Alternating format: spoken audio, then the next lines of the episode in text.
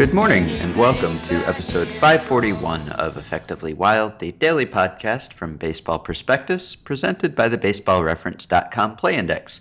I am Ben Lindbergh of Grantland.com, joined by Sam Miller of Baseball Prospectus. Hello. Hi, Ben. Have you any banter before we get to emails? I just wanted to note that I finished your Hang Up and Listen appearance. Did I screw it up in the last two minutes? Well, I just wanted to ask you about one thing. When you were talking about all the advantages that Clayton Kershaw has over Pedro Martinez as far as pitching environment, Mm-hmm.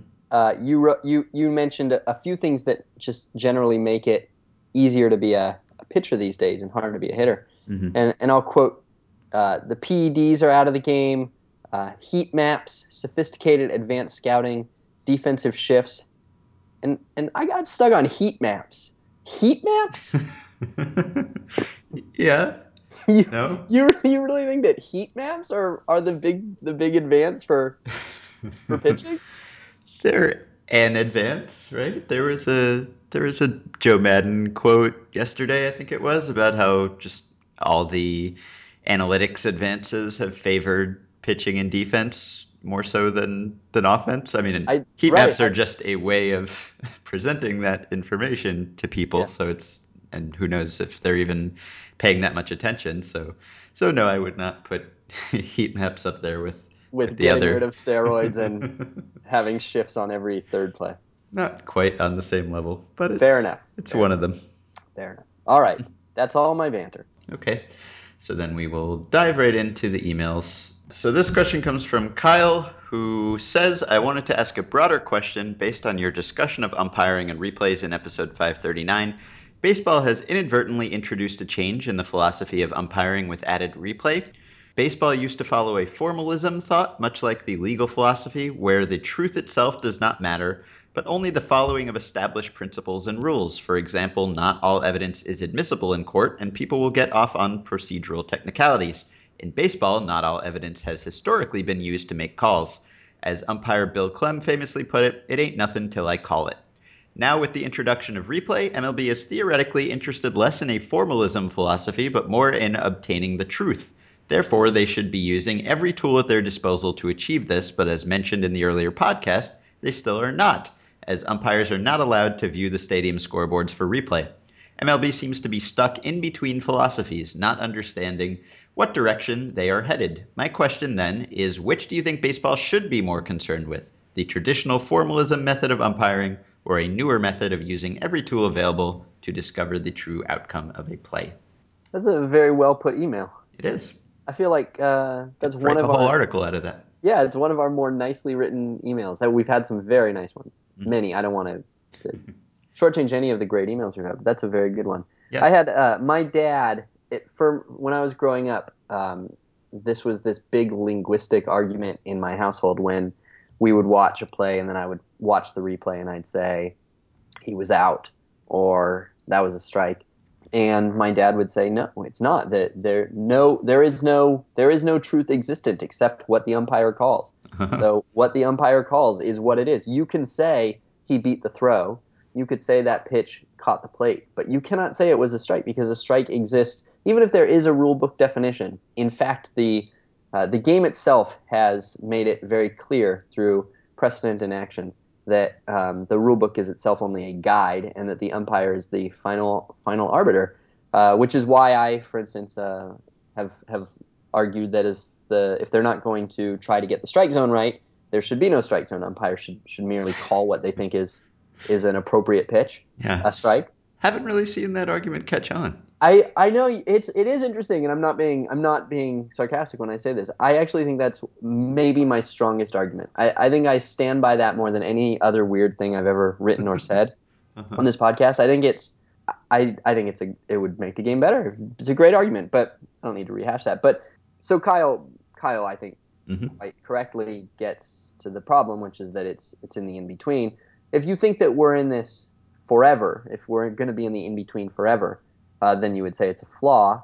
If you think though that change comes in stages and that it requires compromise from different uh, interests, and that it might not that this whole replay system might not have gone as well if it hadn't been done in a spirit of semi-compromise and in a kind of gradual stage based um, advance, then I forget how I started the sentence, but uh, I, that's part probably why it it's working so well because it, it didn't seem quite so radical. It seemed like it was being led by um, you know conservative people who were proceeding cautiously and were not going to dictate every single thing had to change immediately, but that they would see how these things worked, starting with the home runs, and then see how other things worked while keeping some limits in place. And I think that probably it's it's very safe to assume that all of these things that we've identified as problems this year uh, will not be problems in 20 years. Many of them will be problems next year.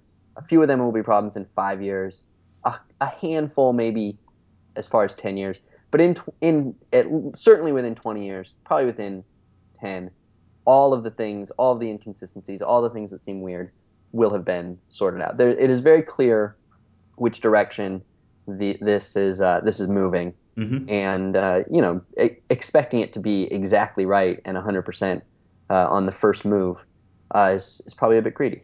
Yes, I completely agree. But there's no going back, and any any changes from here on out will probably be to push the system closer to the objective truth existing independent of the umpire position. Yeah. Okay. This question just came in after we started recording from Eric Hartman, who says, How big a disadvantage does the winner of the wildcard game have in the rest of the playoffs?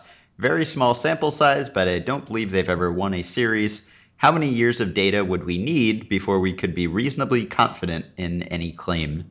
So, this is the suggestion that the team in the wildcard game maybe had to use its best pitcher or would have tried to use its best pitcher if at all possible, and that pitcher would not be able to go until a few games into the division series. Maybe they've cleaned out their bullpen to get through that game. Maybe they're tired because well, they haven't had the day off. Probably not that though. There's a day off before and a day off after, right? Mm-hmm. True, but they would have had to travel perhaps back and forth across the country during that time when the other teams were using that time however they would have liked to use it. So, how many years would we need before we could be confident in any observed tendency toward a, a wild card team doing worse than we would expect in the division series? Um, before before we answer that, the the initial question was how much of a disadvantage is it? Mm-hmm. And the main the travel is definitely a thing the fact that they're already probably an inferior team is a disadvantage, of course, mm-hmm. not related to the structure of the playoffs, but just related to them being worse. Um, but basically, we're talking about the starting pitcher, right? Yeah. Mm-hmm. That's. I mean, when we talk about the disadvantage, that's probably ninety percent of what we talk about, and it mm-hmm. maybe should be ninety-five percent of what we talk about. Mm-hmm. And so, to answer that question, though, it's not just how much of a disadvantage is it to uh, go to Clayton Kershaw once instead of twice in a postseason series because, for starters, as we've talked about, only about half of the teams in that postseason in that coin flip game are going to be able to use their ace. Otherwise, they they might have used them on Sunday or Saturday, mm-hmm. and not be able to use them anyway. Um, and so you figure, well, okay, so for maybe roughly half the teams, we're not even talking about losing their ace. We're talking about them losing their, their number two starter, maybe their number three starter, and, and those guys wouldn't have intended to go twice in a five game series anyway. So already you would cut the disadvantage for half the teams. So then you have the other half, the other half who had to use Clayton Kershaw to get to the full series. And so then you have to think, well, what percentage of division series go five games? Because mm-hmm. in any series that's determined in four games or fewer, you're either only going to use your ace once, as it is, or you're going to pitch him on short rest in game four, which the position of this podcast is generally that that's no advantage at all. So I don't know how many division series go five games. I was trying to frantically find it in an easily scannable format, and I didn't. Mm-hmm. But what would what would you guess? Sixty percent? Yeah, sounds reasonable. So you're talking about, we'll say sixty percent of teams go to a five game series 60% of the time. So 36%. So you basically have one in three times this will matter to your team. And then you're talking about a difference of probably a run and a half between your, well, maybe you're going to go two, three. Uh, in this format, you'll go two, three, one, four, two, instead of one, two, three, four, one. So what? The difference between your ace and your number two is maybe, on average, a half a run, maybe Mhm. three quarters of a run at the, the maybe. So we'll say three quarters of a run to be generous. So we're talking about three quarters of a run, one third of the time. How often does three quarters of a run determine a game? Less than half the time. Uh, so it's probably not that much of a disadvantage. It's I don't know, five percent. So we'd need we'd need a century or so. It might, uh, and and of course, if you do go five games and you find that you don't have your ace available and you have to go with your number two, well, even if you win that game, which you're going to win it a lot of the time, you now have your ace ready to go in game one of the LCS Mm-hmm. instead of having to use your ace in game five, and then he can't maybe come back until game three of the LCS. So if you make it, it could actually give you back some percentage of the five percent that you've already given up. So as far as your World Series odds, it could end up being a couple percent at most. I would guess though that your chances are uh, that the effect is is actually rather small, less small than uh, the world gives attention to it, less small than maybe teams give attention to it, and less small than this very podcast has in the past uh, assigned to it. Mm-hmm. Well, In the past, it's- we've made, I think in the past, we've made too big a deal out of it, and, and walking through that has made me see the error. It's the playoffs. This is when we make a big deal out of tiny, tiny things. Because we've got to talk about something. Mm. This question comes from Ricky, who says, Hi, Dan and Ben. Close. For Eh, every God, Dan and Brad, jeez. Hi, Dan and Ben. For every organization, there are 30 different ways to develop prospects. The two main ways are double A to the majors, the other is double A to AAA and then the majors. The Marlins mainly do double A to the majors, most notably with Stanton and Yelich. Which way is the most effective to bring up a player, in your opinion?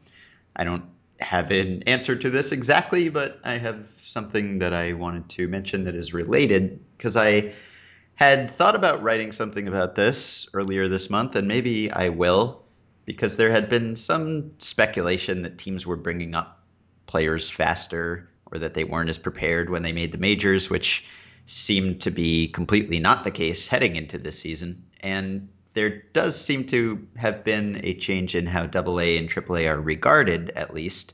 People talk about AA more often now, I think, as as a prospect rich league that some top prospects skip on the way to the majors, as Ricky suggests.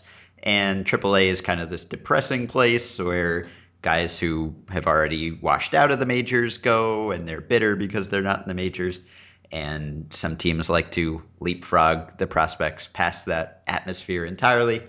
But I was interested in whether the relative strength of those leagues has changed significantly over the past few years. And I sort of suspected that maybe it had. But I emailed Dan Szymborski of ESPN, the creator of the ZiPS projection system, and he has league strengths for for the various minor league levels and major league level going back to the mid 70s or so. And I asked him whether there had been a change, double A relative to AAA and and both of them relative to the majors. And according to his numbers, which are based on league changers, guys who go from one league to the next, and how they do after being promoted, and how much of their stats, their production level at the lower league they retain at the higher league, he found that there hasn't really been any recent decline or any recent change. That all of the change that he has kind of comes from a seven to eight year period starting in 1996 or so. That before that time, from the mid 70s to say the mid 90s, AAA was about 86% of the majors in terms of difficulty level. And then over this seven to eight year period from the mid 90s to early 2000s, it declined to about 80%. And double A is in the mid 70s. So it's actually close. Double A and triple A are close.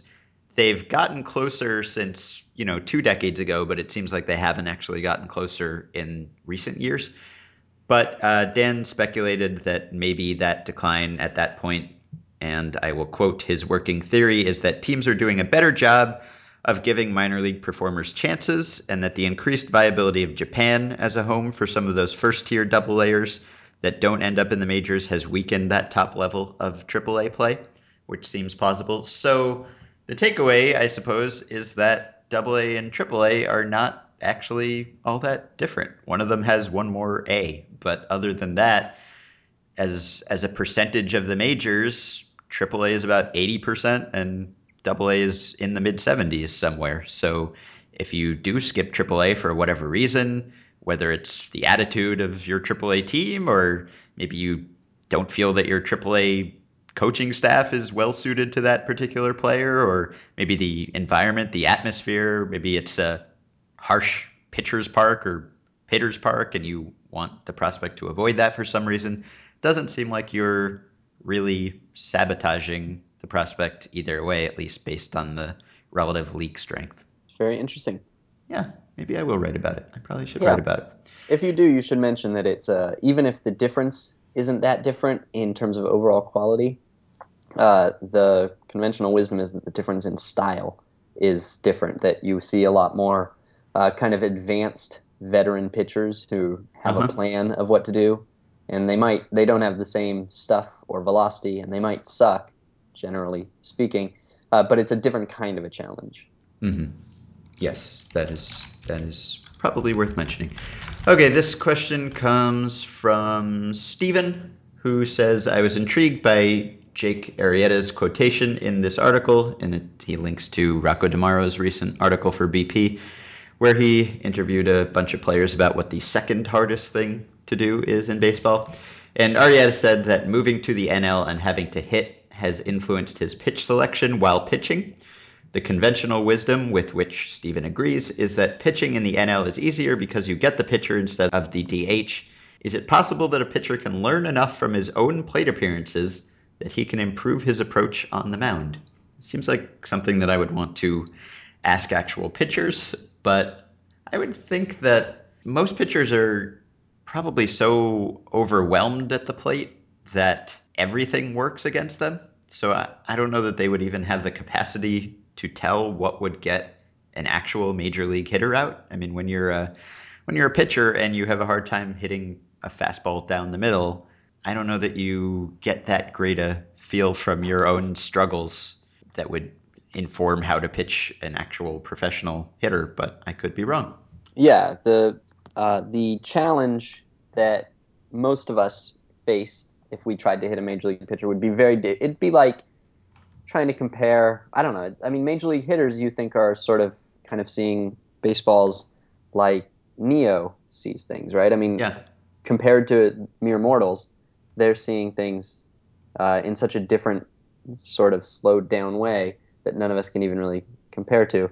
So if you weren't a hitter, it does seem like it would be difficult to draw a lot of lessons, and you're also not going to be worked in the same way that a hitter would be worked and would get used to being worked. Um, I will, though, say that um, Sean Doolittle, I'm trying to find it, when I wrote about Sean Doolittle for ESPN the magazine many mm-hmm. years ago, uh, he talked about how uh, he thought he had an advantage over um, other pitchers because he knew from being, uh, you know, a, a, a, legitimate hitting prospect and having batted hundreds and hundreds and hundreds of times against high level pitching, he knew how hard it was. He knew how simple, a lot of times, uh, how effective a simple plan uh, could be against those guys uh, because he was one of those guys.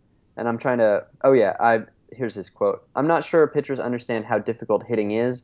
When you really can put together a two or three pitch sequence and execute it, they don't have a chance. He spoke more about that, but that's the, that's the quote that I used from him. But the difference is that Doolittle was a hitter. Doolittle uh, talking about the advantage that he got from having actually lived in the world of hitters as a hitter and having had that perspective. I don't know that you, just walking into the world of hitters makes you live as a hitter. Mm-hmm. I agree. Okay, play index. Yeah, sure. So I have a question for you, and I don't know your answer to this. I'm hoping that your answer will will help drive the narrative of this play index. But uh, it has been noted, Ben, has it not, that uh, despite the increase of shifts, which seem to really do a lot to suppress um, to suppress uh, offense and to catch baseballs that are hit, mm-hmm. it has been noted that nonetheless, BABIP league wide is not down. BABIP, yeah. in fact, is is relatively high for modern times and seems to be inching even higher. It's uh, 299 this year, which is up from 297 last year, up from 295 in 2011. Mm-hmm. Uh, and so, what is your hypothesis for why this is? It's perplexing. It, uh, I've seen, I remember seeing some tweets from Mike Fast, formerly of BP and currently of the Astros, talking about how big an effect it would need to produce for us even to see it in the league wide numbers. And he seemed to be suggesting that it would just have to be even bigger than it is. There would have to be more shifts than there are currently. A higher percentage of plays would have to involve shifts, and more balls would have to be hit to that side of the field, or there'd have to be an even bigger difference between shift BABIP and non shift BABIP for it to show up in the league numbers, which are based on many, many thousands of batted balls. And I guess that's persuasive, or at least that that other factors could be hiding it somehow, that there could be some corresponding factor that is acting to increase BABIP that would counteract the decreased BABIP. And I don't know what that would be, but I I assume that that would be it. I'm also open to the idea that maybe teams aren't shifting as well as they think they are. It's possible. When you look at the the league-wide numbers from the stat providers like BIS and Inside Edge, there's almost always a pretty big gap between shift BABIP and non-shift BABIP for all of the either when they show it on a team level or when they just show individual players who get shifted a lot. There certainly seems to be an effect there. It's it's possible that teams are shifting a suboptimal rate, right? That some of them are shifting too much or that they're shifting in an inefficient way and that they are therefore allowing some hits that they're not accounting for somehow. So that's possible. But I don't have a concrete answer that I am confident in. Uh, you did not give the answer I was hoping you would give and that, that I was expecting you would give. I thought the answer you would give is that baseball players hitters hit the ball harder these days. That because of particularly because they um, because strikeouts, high strikeout rates tend to correlate to uh-huh. high BABIPs because you're really putting a lot more into the swing and maybe waiting for your pitch a lot more. Yep. That uh, when you do hit the ball, it goes a lot harder. And so, or even because pitchers are presumably pitching harder. Yeah, and pitchers are also pitching harder. Exactly. So yeah, that's uh, right. That's a and good example of of what I suggested that there could be some other yeah. factor, and, and oh yeah, uh, that one yeah, makes sense. Sure, you said that. uh, so if this were true, this this hypothesis would would suggest that in fact uh, the shift is working to keep BABIPs down. Um, BABIPs would otherwise be out of control. Yeah. Okay. So play index. Um, I a couple years ago, two years ago, in fact, I wrote a piece about Ryan Howard and um, whether Ryan Howard is is actually clutch, uh, and whether the whole narrative of him driving in runs because he's so clutchy clutch uh, is actually true, not because he's uh, got a great heart, uh, but because when runners are on base, defenses can't shift against him, and when they can't shift against him, he's a monster. He's incredible and it's when they can shift that he becomes very poor at hitting. And so what I did is I looked at every single base state, uh, base runner state, how many outs and how many runners were on. I looked uh, to see whether the defense was shifting on him in that plate appearance. Mm-hmm. And then uh, I concluded that uh, that was a good, if I found an example of a shift or a non shift, I went ahead and assumed that that was consistent across the league. This was two years ago. Uh, I don't know if it was consistent across the league, but that gave me a, a, general idea of whether teams shifted him in that situation. And then I so then I broke those up into three categories: runners on with a shift, runners on without a shift, and then no runners on in which there is a shift. And then I looked to see whether that explained the difference, and it basically did. When nobody's on, his BABIP sucks, and when runners are on base and there's no shift, uh, his BABIP is incredible. And mm-hmm. when runners are on base and there is a shift because in some cases they they can shift. If there's like a runner on first, for instance, they still shift. In the runners on base examples with a shift, his BABIP was not very good. So it seemed that the shift explained all, or almost all. Mhm. So I wanted to apply that to the league and see whether that's the reason that BABIP's uh, not going up. If in fact you broke it down to these base out states where a shift can't be done, whether you would see BABIP go way way up. Mhm. Pretty good play index, huh? Very good. Should write it. Should have written about it. Yeah. Wasting it. yeah, we're both giving away good material for free here. So, um, so I'm going to give you a baseline. BABIP overall this year is 299. Going back to 1988, there are 27 seasons. That is the 10th highest. So 10th highest BABIP out of 27. That is our baseline. 10th Mhm. of 27. Okay. Okay. So first off, very. Uh, so I went to Play Index. I went to the team splits section of Play Index. One of the options you can do is all MLB teams grouped together. uh-huh. Um, so then that gives you the league split for any split. And I did uh, each year. I sorted. Uh, I, I grouped them by year since 1988, um, and I just looked at BABIP, nothing else. BABIP Uh, in each of these base out states. So BABIP overall 10th out of 27. Now simple simple ones first. Nobody on 11th out of 27, and runners on 10th out of 27. So that's completely unchanged. Yes. So having runners on does not change our math at all, or does not change our results at all. okay. So then if I if I use the Ryan Howard experience to look at when teams are more prone to shift and when they're not, I looked at the uh, cases where they can not do a shift with runners on base. So these are the, these are the instances basically where there's no shift. Mhm. Um, so runners on first and second, there's hardly ever a shift with runners on first and second. Uh, 293, 10th out of 27. huh. Runners on second and third, hardly ever a shift. 13th out of 27. Very, very, I mean, that's nothing. Bases loaded, 7th out of 27. So those two, you might as well just cancel them out.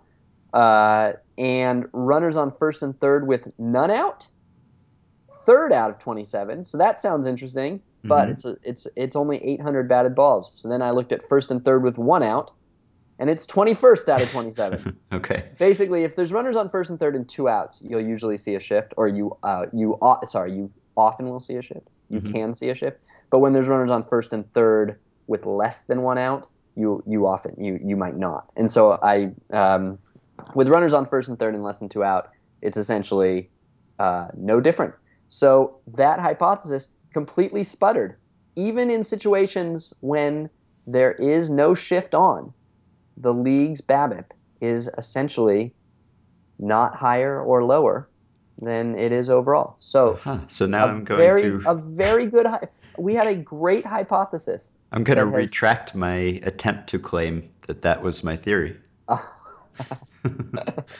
yeah. so I don't. So we're we're back to the drawing board. We're gonna have to figure out why. But next time you will hear that. You will probably hear this. Uh, this theory that Ben and I both proposed at some point, and you can tell that person they play indexed it and it didn't work. Debunked. They can debunk it themselves if they use the coupon code BP to sign up for the Play Index and get the discounted price of $30 on a one year subscription. Michael Kay citing the Play Index on air on Yes did not drop a coupon code reference, but he still mentioned the Play Index. Uh huh. Yeah. I really wanted to end that play index with "It's a wrap." you just did, I guess. Remember, it's a wrap. Remember, it's a wrap. Sure. Do you? We, we never said it to rap, but it, it has been said. But you remember the Brandon Phillips? Oh, right. The Sea Trent. Yeah, exactly. Yeah, yeah. yeah. Forgot that one. Anyway, I couldn't remember it. I had to Google it, so I couldn't end the play index with "It's a wrap." uh huh. Well, Okay. This question comes from Zach in Los Angeles. So this question is particularly relevant to him. He says the two teams in LA seem to be opposites of sorts, especially their pitching. The Angels have made changes to their bullpen and now have one of the best bullpens in the game, but their starting pitching is really quite questionable. Weaver looks okay. Shoemaker has been great but is now hurt. CJ Wilson is terribly inconsistent. Santiago even more so. Richards and Skaggs done for the season. On the other hand, the Dodgers have a good rotation, assuming they get healthier. Kershaw, Greinke, maybe Ryu, Haren, but their bullpen is bad and seems to be getting worse. So my question is, going into the playoffs, would you rather have the Angels pitching or the Dodgers pitching, and why? We're, I mean, the answer that uh, I know what your answer is going to be. You know what my answer is going to be, but let's re. The answer is going to be you take the starting because we don't actually. I mean, bullpen over the course of a short series is very unreliable. It's too small a sample. Who knows what kind of bullpen you're going to get from your bullpen, right? That would have been your answer. Sure, probably. Okay, but let's rephrase though. Let's assume you get a great performance out of your starters and a slightly below average. We'll call it a 40th percentile performance from your bullpen, or you get a 40th percentile performance from your rotation, but a great performance from your bullpen. Which team do you think is more likely to win? Well, I hate to say it depends, but it depends on how willing the manager is to go to the bullpen, right? If if he's going to stick with the underperforming starters as opposed to just having a quick hook and going to the bullpen guys, then then that's not making the most of that advantage. If you have a manager who's willing to yank starters early and do the bullpen thing that that we're always talking about when the when the playoffs roll around and minimizing the times through the order effect and getting the fresh arm in there inning after inning, then I think I would probably go with that one. Well, they certainly have a shorter hook in the postseason. Managers generally uh, have a much shorter hook in the postseason. It, mm-hmm. it, seems to me. The question is whether it's short enough. Yeah. I don't, I don't know if it is, but I could see the case for either one. I think at this point, I'd rather have the Dodgers. Uh, yeah, I'd rather have the Dodgers. Yes, I would too. But it'll be interesting to see what the Angels do with I'm not their saying pitching. I would rather. Yeah, and I'm not saying I would rather be the Dodgers because I would rather have the Angels. Right. Offense. Mm-hmm. Okay, we will answer this question from Nicholas, who says, I wanted to know if you had to choose between drafting Chipper, Chipper Jones, and drafting Jeter, knowing everything about their career and numbers ahead of time, which would you choose? Assume that they would stay in the organization their entire career, and you could build your club around them. Replacement variables aside, i.e., depth in that particular position and replacement variety in the particular position, uh, and that's that's the question. so Chipper or Jeter? I uh, this, this is tough. Yeah. I find this to be a very challenging question. Because of off the field considerations? If we were talking about purely as players, would that make it an easier decision or an easy decision? Or well, still still tough? I think it's conceivable that Jeter's ability to play shortstop badly mm-hmm. is both an underrated aspect of his value that it doesn't quite capture his value to a team. I mean, it is you know that I don't I, I don't have any evidence of this, but it does seem conceivable that the Yankees are glad that they had shortstop locked up for all those years, even if they had to put up with bad defense. And and if you go back and look at um, uh, I think Gary, I think it was Gary Huckabay. I was reading some very old pieces uh, on the site recently about Jeter's defense, and and th- this was very early on in his career, and, and Huckabay seems to have really been uh, one of the the earliest voices putting you know pretty advanced analysis on Jeter's defense, and he would always say in it that Jeter is terrible. He was you know he's the worst. Everybody you know hates him for saying it, but it's true but also that that's not to say that the Yankees should move him. That he's you know that he's still worth playing there.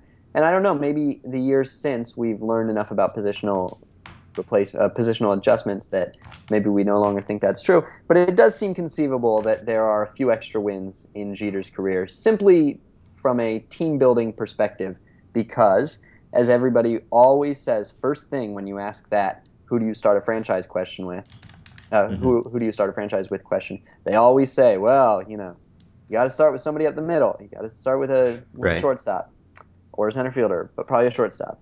Mm-hmm. And Jeter is a shortstop. So you there are there is a there is a line of thinking that says you start with the shortstop. Now you could also make the case that Jeter's uh, the fact that you're stuck with Jeter at shortstop for all those years is actually like terrible that they Yeah. just having just having a guy who was blocking A Rod from shortstop. Not only did it, not only does Jeter's WAR fail to live up to Chipper's because he was adding all these negative runs.